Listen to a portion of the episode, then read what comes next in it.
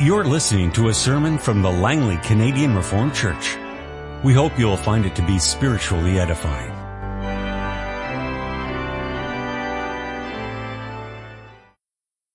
Our scripture reading this morning is taken from the Gospel according to Luke chapter 13, beginning at verse 10 and concluding at verse 30. On a Sabbath, Jesus was teaching in one of the synagogues and a woman was there who had been crippled by a spirit for 18 years. She was bent over and could not straighten up at all. When Jesus saw her, he called her forward and said to her, Woman, you are set free from your infirmity. Then he put his hands on her and immediately she straightened up and praised God. Indignant because Jesus had healed on the Sabbath, the synagogue ruler said to the people, there are six days for work, so come and be healed on those days, not on the Sabbath. The Lord answered him, you hypocrites, doesn't each of you on the Sabbath untie his ox or donkey from the stall and lead it out to give it water? Then should not this woman, a daughter of Abraham, whom Satan has kept bound for 18 long years, be set free on the Sabbath day from what bound her? When he said this, all his opponents were humiliated, but the people were delighted with all the wonderful things he was doing. Then Jesus asked, what is the kingdom of God like? What shall I compare it to? It is like a mustard seed which a man took and planted in his garden. It grew and became a tree and the birds of the air perched in its branches. And again he asked, what shall I compare the kingdom of God to? It is like yeast that a woman took and mixed into a large amount of flour until it worked all through the dough. Then Jesus went through the towns and villages teaching as he made his way to Jerusalem. Someone asked him, Lord, are only a few people going to be saved? He said to them, make every effort to enter through the narrow door because many, I tell you, will try to enter and will not be able to. Once the owner of the house gets up and closes the door, you will stand outside knocking and pleading, Sir, open the door for us. But he will answer, I don't know you or where you come from. Then you will say, we ate and drank with you and you taught in our streets. But he will reply, I don't know you or where you come from. Away from me, all you evildoers. There will be weeping there and gnashing of teeth when you see Abraham, Isaac, and Jacob and all the prophets in the kingdom of God, but you yourselves thrown out. People will come from east and west and north and south and will take their places at the feast in the kingdom of God. Indeed, there are those who are last who will be first, and first who will be last. Thus far. May God bless the reading of His holy word. Now we turn to Lord's Day 7 of the Heidelberg Catechism. And you'll notice how question 20 mirrors what we read in Luke 13. Are all men then saved by Christ just as they perished through Adam? No, only those are saved who by a true faith are grafted into Christ and accept all his benefits. What is true faith? True faith is a sure knowledge whereby I accept as true all that God has revealed to us in his word. At the same time, it's a firm confidence that not only to others, but also to me, God has granted forgiveness of sins, everlasting righteousness and salvation out of mere grace, only for the sake of Christ's merits. This faith the Holy Spirit works in my heart by the gospel. What then must a Christian believe? All that is promised us in the gospel, which the articles of our Catholic and undoubted Christian faith teach us in summary. What are these articles? Well, we shall confess these articles this afternoon. Beloved congregation of our Lord and our Savior Jesus Christ, we have witnessed yet another baptism, and that's a great thing. To be sealed in the name of the triune God is one of the greatest blessings in the Christian life. to know that God is there right at the beginning of your life already. What a comfort. And yet you may wonder in the midst of all of this whether or not the form for baptism does not say too much. Perhaps promise too much or speak too optimistically. For instance, parents are asked to agree with the idea that their children are sanctified in Christ. Can they do that? Can they treat their infants as if they are holy already? And that's not all. What about the prayer at the end of the form? Can we really pray, we thank and praise you that you have forgiven us and our children all our sins, that they have been received as members of your only begotten Son, and that God has so adopted us to be his children? In saying those kind of things, are we not saying far too much? Are we not getting ahead of ourselves when we speak about infants as forgiven, as being members, as adopted? Why, we don't even know whether these children will walk in the ways of the Lord. And we are assuming already that they will. It may not be a case of presumed regeneration, but perhaps is it a case of presumed salvation? Well, beloved, as we look together at the form for a moment, you need to keep in mind what it says at the top of page 585. Namely that in this sacrament we are dealing with a covenant consisting of two parts, a promise and an obligation. And what is the promise? What does God commit himself to doing? Well, you've heard it read. God commits himself to adopting. Christ commits himself to saving. The Holy Spirit commits himself to renewal. And, and what is the obligation? Well, God expects this child and all of his children to live a life of new obedience, to cling to him, to trust in him, and to love Him. Why, He even expects exclusive love as well as persevering love. And so you see promise and obligation go together. Yes, and the same goes for the prayer at the end of the form. The first paragraph is filled with promise, all of the things that God will do, intends to do, is pleased to do. And again, the second paragraph is filled with obligation. The obligation of the parents to nurture. The child's obligation to grow and increase in the Lord Jesus Christ. To acknowledge God's fatherly goodness and mercy. To live in all righteousness. And to valiantly fight against and overcome sin, the devil and his whole dominion. And so you can see, beloved, that in this sacrament, promise and obligation go hand in hand. But of course you're probably wondering, well, what does all of this have to do with Lord's Day 7? Well, the connection I think is not that hard to see. For what's another word for obligation? Is another word faith?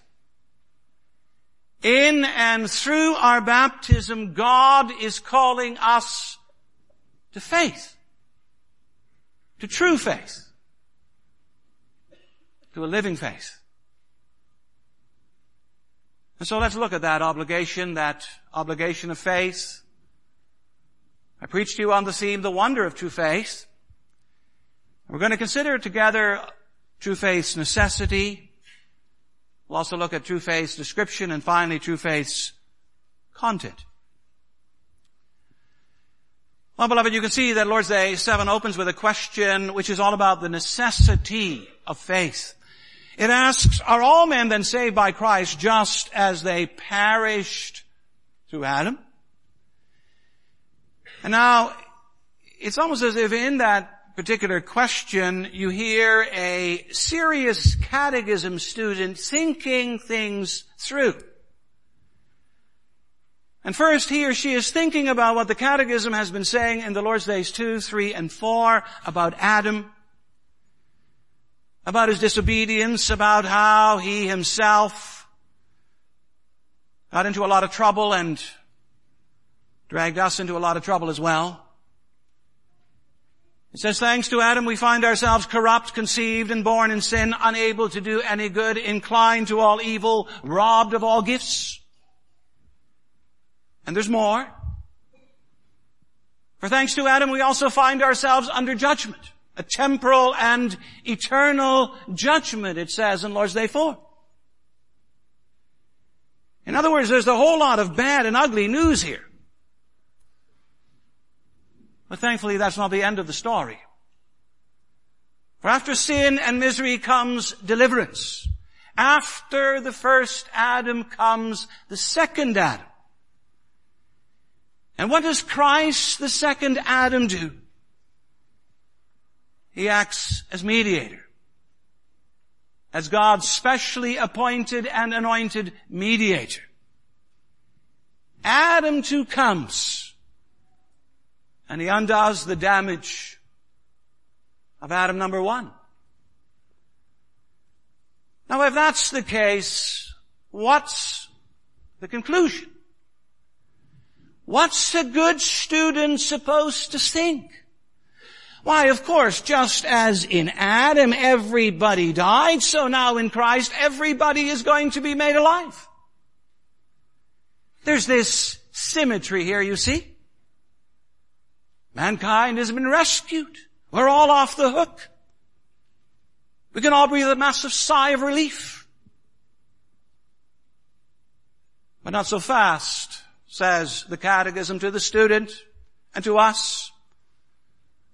All men and women may be in Adam, but are all men and women really in Christ? And you know, to this some people say yes. We call such people universalists. They believe that no one will perish, no one will come under judgment, everyone will be redeemed and saved. They deny the reality of hell or of everlasting punishment. And they claim there is only heaven, only eternal bliss. Now it should be said that there were no universalists around in the strict sense of the word in the time the catechism was being written. But still, the prevailing theological and doctrinal sentiment of the time of the Reformation was pretty close to modern day universalism. For what did a lot of people say? They said that all of those in the church who partook of the sacraments would be saved.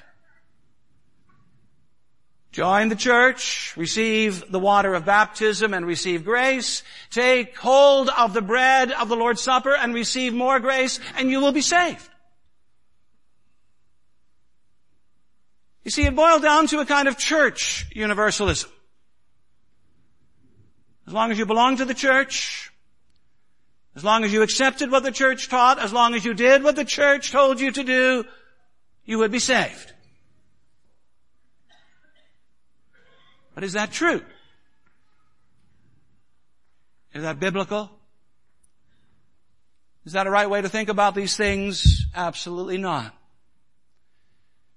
You know, beloved, answer 20 really comes out with a loud no no. And you can't hear it because it's been toned down in the present translation, but, but really, it should be there. In the original text, the answer comes across as a shout. No way.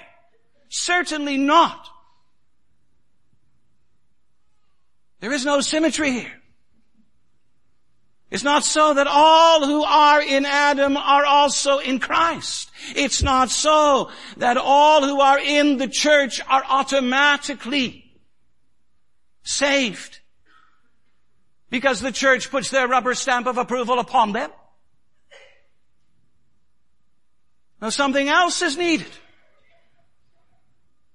Needed if you are in the church and really in the church, and that is faith. True faith.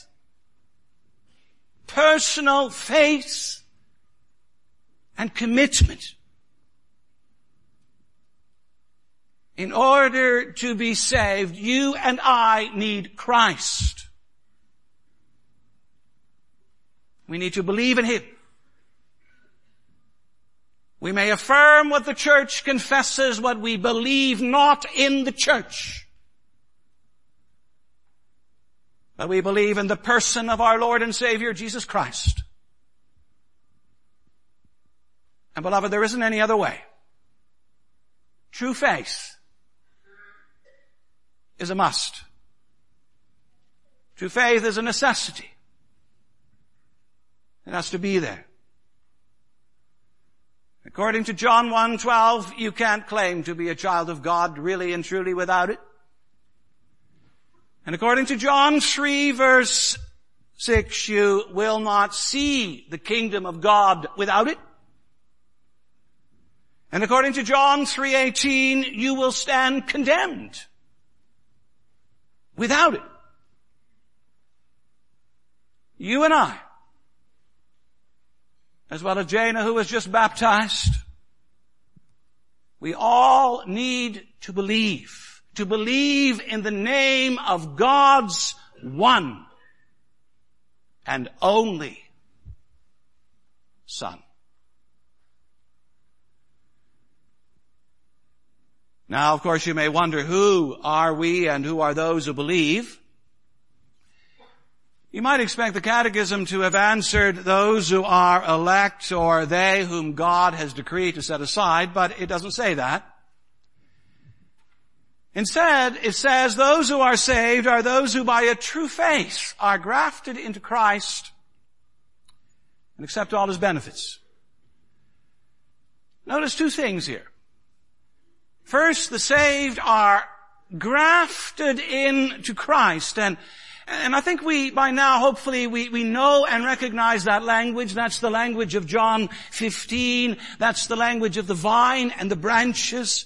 And it reminds us that branches are taken and grafted into the vine and live and produce fruit. And so it has to be with us. As believers, as people, we need to be transplanted into the great vine.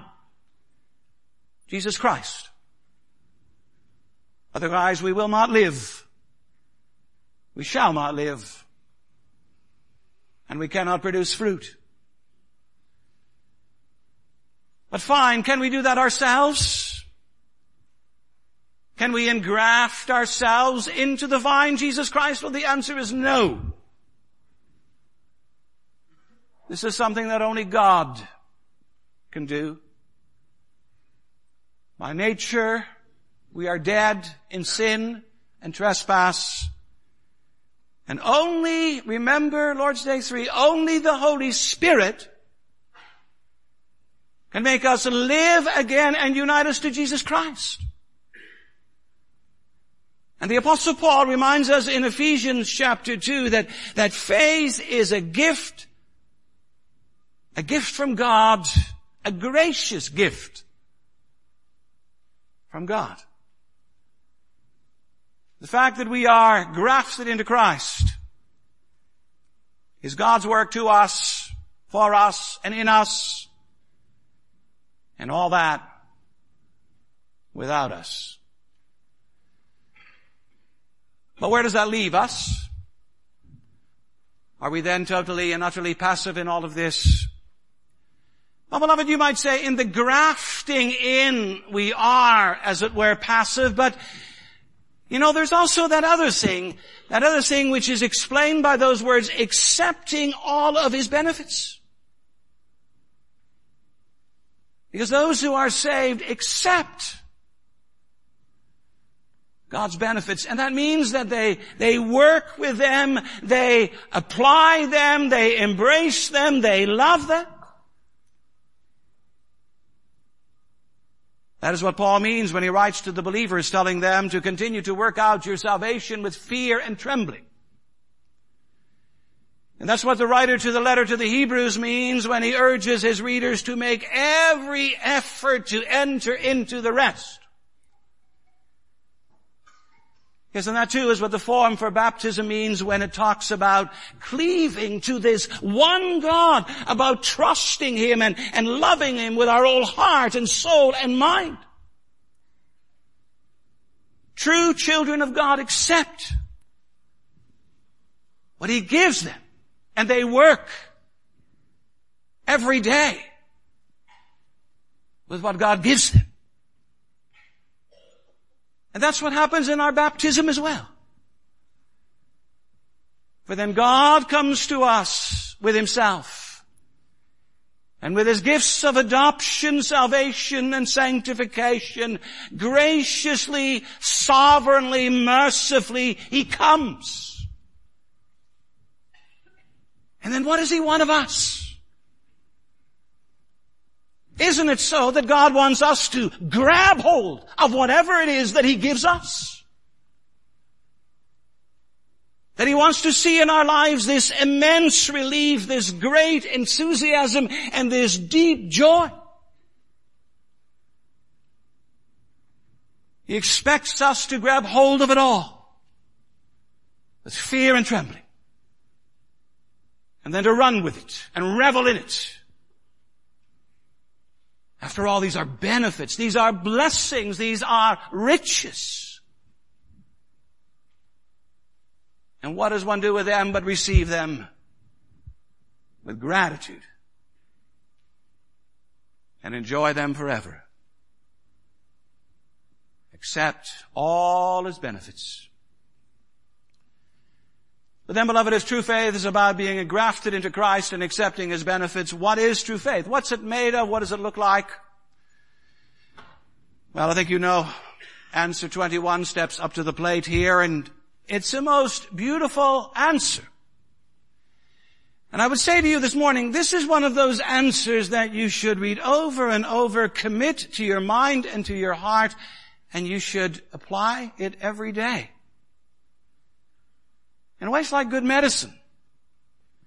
It'll help you through the sick and the thin of life, the ups and the downs, the mountains and the valleys, the trials and the temptations. True faith is a sure knowledge whereby I accept as true all that God has revealed to, to us in His Word. And at the same time, it's a firm confidence that not only to me, but also to others, God has granted forgiveness of sins, everlasting righteousness, and salvation. Out of mere grace. Only. For the sake of Christ's merits. What's true faith? Knowledge. Confidence. Not first knowledge you gotta know this, this, this, and then perhaps confidence, no, both together. And it's also more.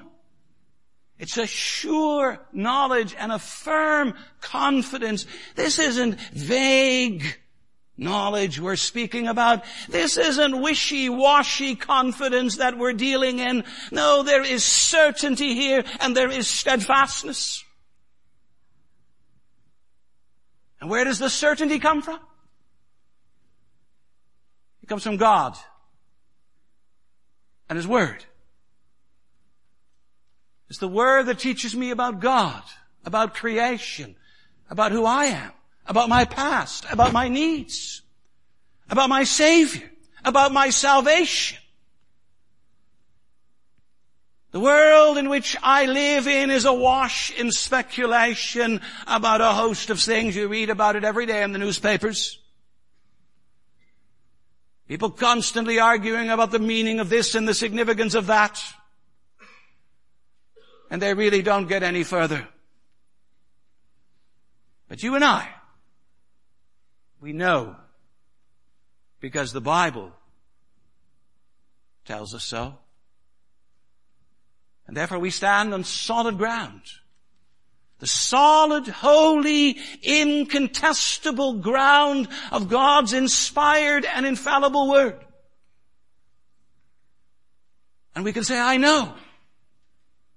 I know not because I'm so smart, and not because I'm so perceptive, but I know because I accept the testimony of the Word of God. And so beloved, true faith consists of a sure knowledge. But it also consists of something else, a firm confidence. A firm confidence in what? A firm confidence in myself and in my achievements. No, a firm confidence in God and in what God has done. Now let's just take that apart for a moment. What has God given to others, to me. You notice the Catechism talks about three things. Forgiveness of sins, everlasting righteousness, and salvation. And if you think of it, doesn't that kind of capture it all? First, God deals with my sinful past, then He deals with my present status, and then He deals with my future hope. Or look at it another way. First of all, God deals with my greatest need, which is sin. And thereafter, God deals with Christ's greatest gift, which is righteousness, given to me. And then finally, God fills me with His greatest blessing,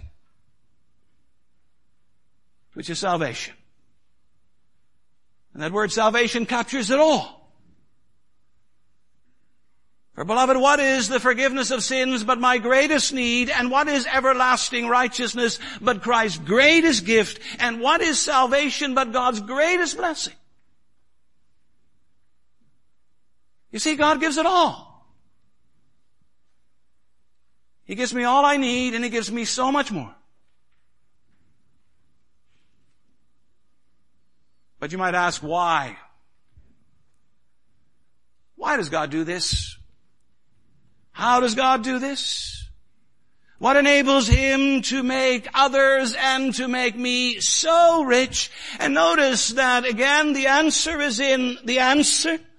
And there's only one answer and it is found in the words Christ merits.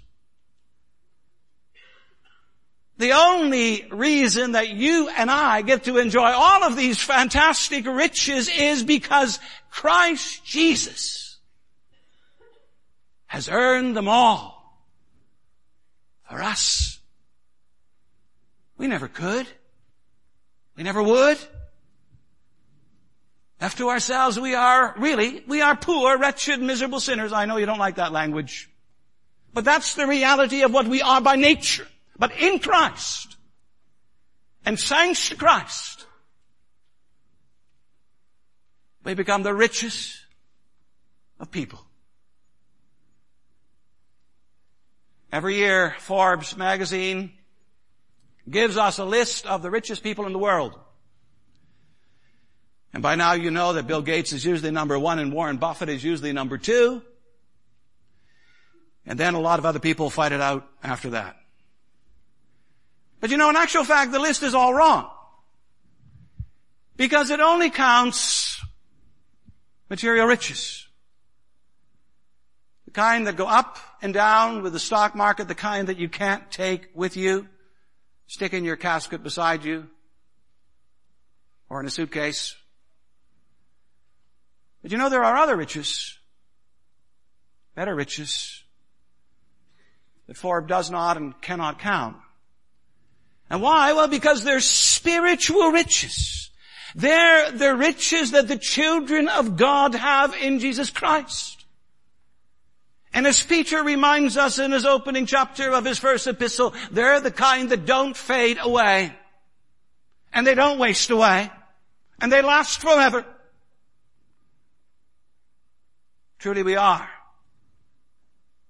the riches of people. And of course that brings one last question to the fore, and that is why? Why in the world does God do all of this for us? What's the reason? Well, you know, really we don't know. Or let me rephrase that and say, the only thing we know is one thing, and that is the word grace. It's all because of the grace of our God. And what is grace but utterly undeserved, unearned, unachieved, unimaginable love and favor? And beloved, grace is the operative principle and the bottom line that drives everything in the church and the kingdom of God. And grace really isn't a word to explain. Because really we can't explain it. But it's one of those words that you embrace and that you savor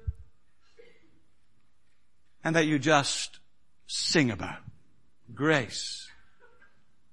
God's amazing, truly amazing grace. So what am I firm about? What am I confident in? I'm firm about God and His gifts to me. I'm confident about Christ and His work in me and for me. I am firmly confident that God's grace will, in the words of John Newton, at last bring me home. And why am I so sure and so certain, so firmly and truly confident? Don't ask me. I don't know. Ask the Holy Spirit. After all, He works it in my heart.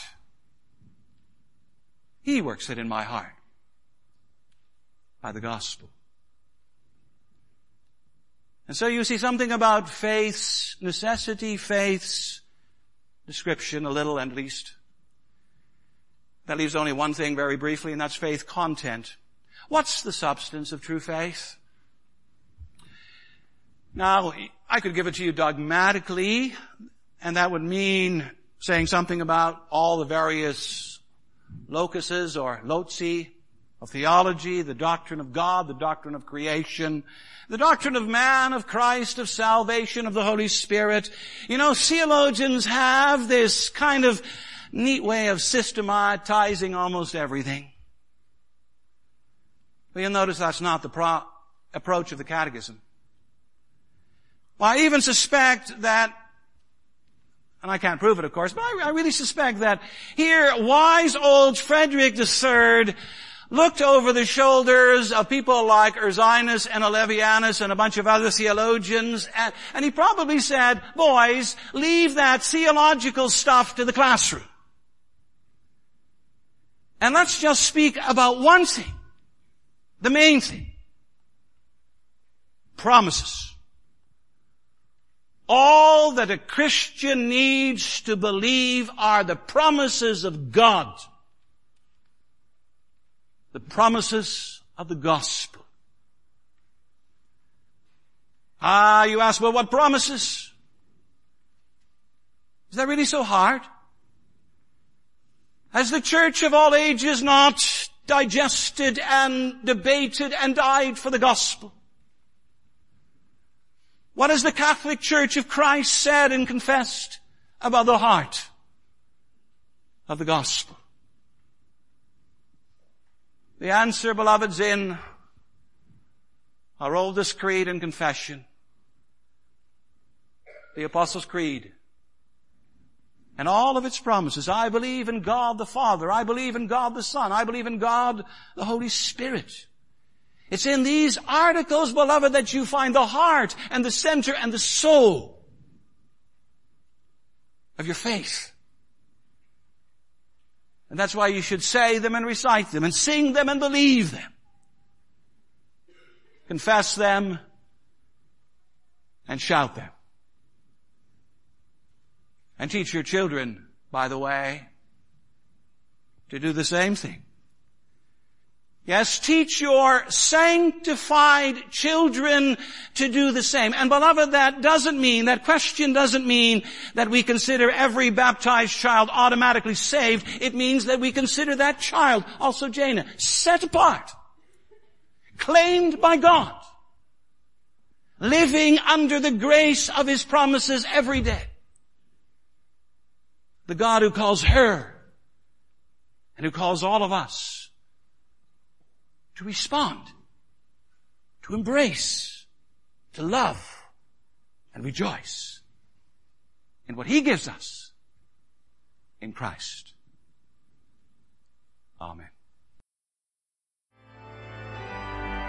This has been a sermon from the Langley Canadian Reformed Church. For more information, please visit us on the web at www.langleycanrc.org.